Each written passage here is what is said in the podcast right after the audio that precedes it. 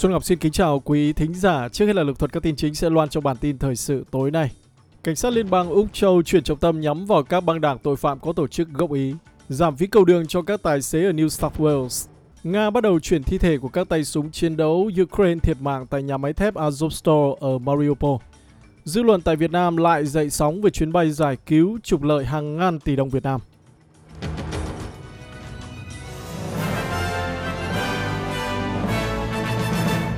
Sau đây là bản tin chi tiết. Trên thị trường tài chính ngân hàng, Ngân hàng Trung ương Úc Châu RBA đã tăng tỷ lệ lãi suất cơ bản lên 0,85% từ mức 0,35% sau quyết định của cuộc họp Hội đồng Quản trị vào ngày hôm nay. Mức tăng 50 điểm cơ bản tương đương với 0,5% là mức tăng một lần lớn nhất kể từ tháng 2 năm 2000. Thống đốc RBA ông Philip Lowe cho biết, Hội đồng Quản trị có thể sẽ thực hiện các bước tiếp theo trong quá trình bình thường hóa các điều kiện tiền tệ tại Úc. Ông cũng nói thêm rằng lạm phát ở Úc đã tăng lên đáng kể. Tổng trưởng ngân khố Jim Chalmers nói rằng tình hình sẽ trở nên tồi tệ hơn trước khi nó trở nên tốt hơn. This cost of living crisis has been brewing for the best part of a decade. Cuộc khủng hoảng chi phí sinh hoạt này đã diễn ra trong khoảng thời gian tốt nhất của một thập niên. Sẽ mất hơn 2 tuần rưỡi để xoay chuyển. Rõ ràng nó đi kèm với lạm phát cao và gia tăng tiếp theo. Và thật không may cho các chủ nhà của Úc, đó là sự gia tăng lãi suất thêm lần nữa. Các nhà kinh tế quan ngại rằng một mức tăng lãi suất cao hơn sẽ gia tăng áp lực lạm phát, tăng chi phí xăng dầu và các dấu hiệu cho thấy tăng trưởng tiền lương cuối cùng có thể phải được đẩy nhanh. Cũng tại Úc, cảnh sát Liên bang Úc Châu đã thông báo mối quan tâm mới, đó là nhắm vào các băng đảng tội phạm có tổ chức của Ý, trong bối cảnh lo ngại rằng mafia đang sử dụng Úc để rửa hàng tỷ đô la mỗi năm. Trợ lý ủy viên cảnh sát Nigel Ryan nói rằng thông tin tình báo cho thấy các mối liên hệ của mafia địa phương đã tạo điều kiện cho việc nhập cảng ma túy bất hợp pháp quy mô lớn, nằm trong tầm ngắm của chính quyền. Những kẻ này bằng cách sống cuộc sống khiêm tốn trong ngôi nhà bình thường và trộn lẫn thu nhập bất hợp pháp của họ với hoạt động kinh doanh hợp pháp. Thông báo của AFP đã được đưa ra bởi thông tin tình báo mới một năm sau chiến dịch Ironside với hàng trăm vụ bắt giữ được thực hiện và 42 người phạm tội nhận tội hoặc đã bị kết án tù. Trợ lý ủy viên Ryan nói rằng cảnh sát không thể bỏ qua vấn nạn ngày càng gia tăng này.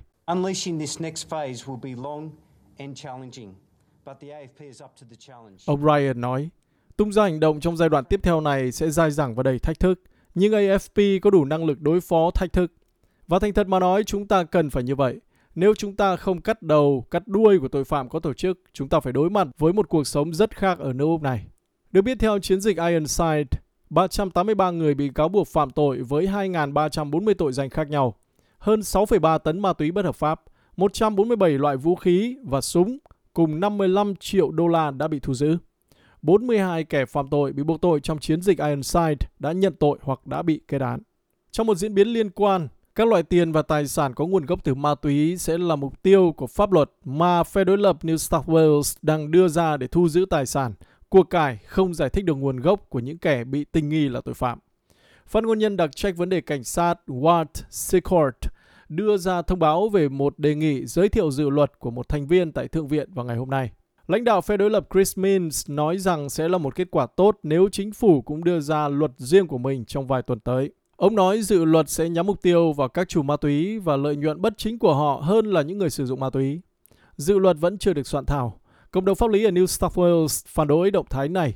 Hiệp hội luật sư New South Wales đã cảnh báo các chính trị gia không nên vội vàng thông qua các đạo luật thiếu cân nhắc. Ủy ban chống tội phạm New South Wales có quyền áp dụng để tịch thu của cải không giải thích được nguồn gốc. Cũng tại tiểu bang New South Wales, những người lái xe ở Sydney đang bị ảnh hưởng bởi phí cầu đường sẽ nhận được một số khoản cứu trợ trong ngân sách tiểu bang sắp tới, trước khi giá mới tăng vào tháng tới. Một khoản giảm giá 40% sẽ có sẵn cho những người sử dụng các con đường có thu phí, bao gồm các ngành nghề, những người chi hơn 375 đô la một năm cho phí cầu đường và mức giảm giá lên đến tối đa là 750 đô la. Thủ hiến Dominic Perrottet cho biết đây là sự hỗ trợ đáng kể nhất trong việc cứu trợ cho vấn đề chi phí trong lịch sử tiểu bang. This is the most significant support when it comes to toll relief for families in the history of the state. Ông Perrottet nói, đây là sự hỗ trợ đáng kể nhất khi nói đến việc cứu trợ phí tổn cho các gia đình trong lịch sử của tiểu bang. Chúng tôi đã thấy các chính phủ lao động trước đây đã nói về hoàn tiền và mây mò xung quanh vấn đề này. Điều này tốt trên quy mô rộng và quan trọng là chúng tôi không phân biệt đối xử. Chương trình hoàn tiền, một phần của ngân sách ngày 21 tháng 6 sẽ thay thế chương trình cho phép lái xe được trợ cấp hoặc đăng ký xe miễn phí tùy thuộc vào chi phí cầu đường hàng năm của họ. Mặc dù chương trình đó sẽ kết thúc vào ngày 1 tháng 7, nhưng người lái xe vẫn có thể được hưởng lợi thêm một năm vì nó dựa trên năm tài chính trước đó. Bộ trưởng Ngân khố Matt Keane cho biết khoản giảm giá mới sẽ mang lại lợi ích đối với thêm khoảng 300.000 tài xế so với chương trình đăng ký hiện tại, với chi phí 520 triệu đô la trong 2 năm. Chuyển qua vấn đề tị nạn, gia đình Nade Salingam, còn gọi là gia đình Muru Gopan, sẽ rời Perth để đến Billowilla hôm nay nhằm kịp dự sinh nhật lần thứ năm của Thani vào ngày 12 tháng 6.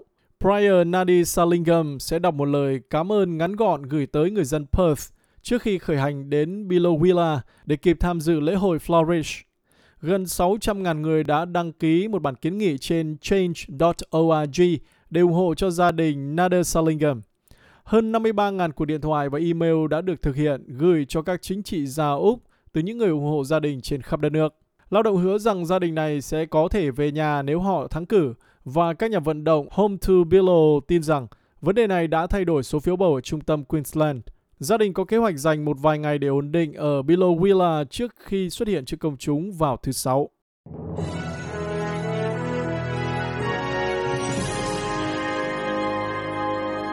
Quý thính giả đang nghe bản tin thời sự của SBS tiếng Việt. Nay chuyển qua tin quốc tế. Thủ tướng Anh Quốc Boris Johnson đã thắng trong cuộc bỏ phiếu bất tín nhiệm của các nghị sĩ từ Tory với tỷ lệ ủng hộ 211 phiếu so với 148 phiếu. Ông đã bảo đảm đủ sự ủng hộ từ đảng bảo thủ của mình để tiếp tục tại vị, bất chấp một cuộc nổi dậy đáng kể khiến cho ông trở thành một nhà lãnh đạo gặp khó khăn với một tương lai không chắc chắn. Phản ứng sau đó, ông Johnson đã nhắc đến đây là điều tích cực đối với những gì ông mô tả là một kết quả rất tốt. So, well, I think this is a, a very good result for, for politics and for, uh, for the country. Just in, it just, I, I do. Just in, in this sense, I think it's a Thủ tướng Johnson nói, tôi nghĩ đây là một kết quả rất tốt cho chính trị và cho đất nước của tôi. Tôi phục vụ theo điều đó, tôi nghĩ đó là một kết quả thuyết phục, một kết quả rất quyết định. Và điều đó có nghĩa là với tư cách một chính phủ, chúng ta có thể tiến bước và tập trung vào những thứ mà tôi nghĩ là thực sự quan trọng đối với mọi người. Tất nhiên, tôi hiểu rằng những gì chúng ta cần làm bây giờ là tập hợp lại với nhau trong tư cách là một chính phủ, với tư cách là một đảng. Và đó chính là những gì chúng ta có thể làm bây giờ, tức là tập trung vào những thứ mà tôi nghĩ rằng công chúng thật sự muốn chúng ta nói đến. Nói đến với diễn biến tại Ukraine, Tổng thống Volodymyr Zelensky nói rằng các lực lượng Ukraine đã giữ vị trí của họ trong bối cảnh giao tranh ác liệt trong khu vực. Ông Zelensky nói quân đội Nga đang cố gắng triển khai lực lượng bổ sung ở hướng Donbass, nhưng đã là ngày thứ 103 và Donbass của Ukraine vẫn đứng vững, nó vững chãi. Chúng tôi đang làm mọi thứ để phòng thủ ở hướng Zaporizhia và Mykolaiv. Ông cũng nói thêm rằng các cuộc đàm phán hòa bình với Nga đứng ở cấp độ 0 và trong khi đó tình huống đe dọa nhất đã phát triển ở khu vực Zaporizhia.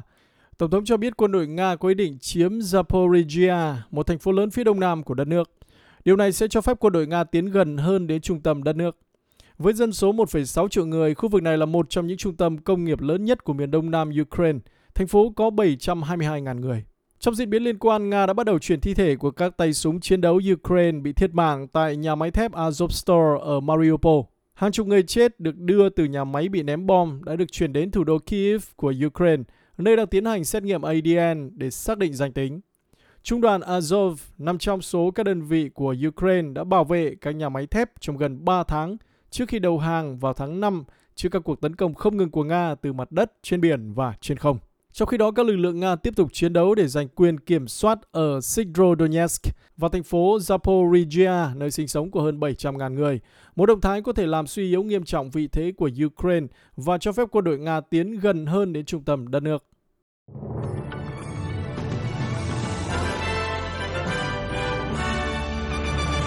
Đây là tin Việt Nam. Dư luận tại Việt Nam lại dậy sóng về chuyến bay giải cứu trục lợi hàng ngàn tỷ đồng.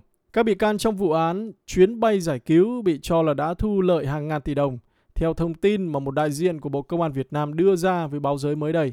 Điều này lại làm dấy lên một làn sóng phẫn nộ trong dư luận Việt Nam.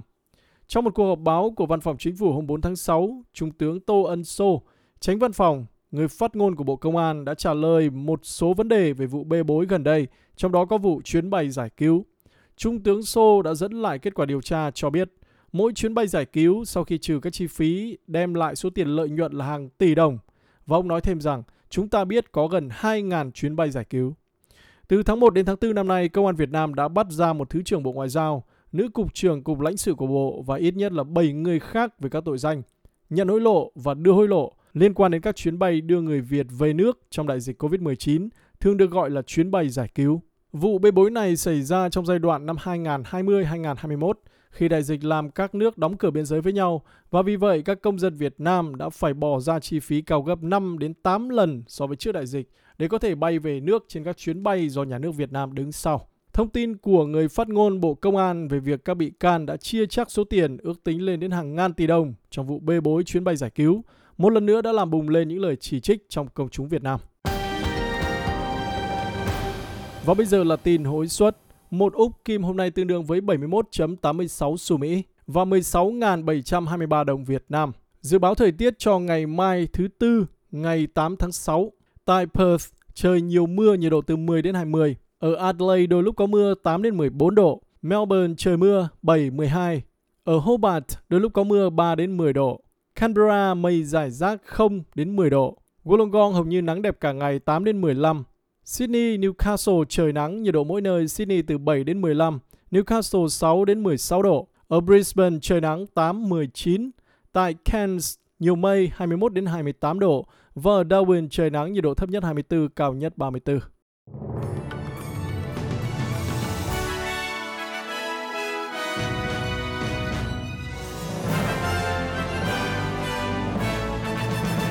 Quý thính giả vừa cùng Xuân Ngọc đến với bản tin thời sự giờ đầu với những nội dung chính.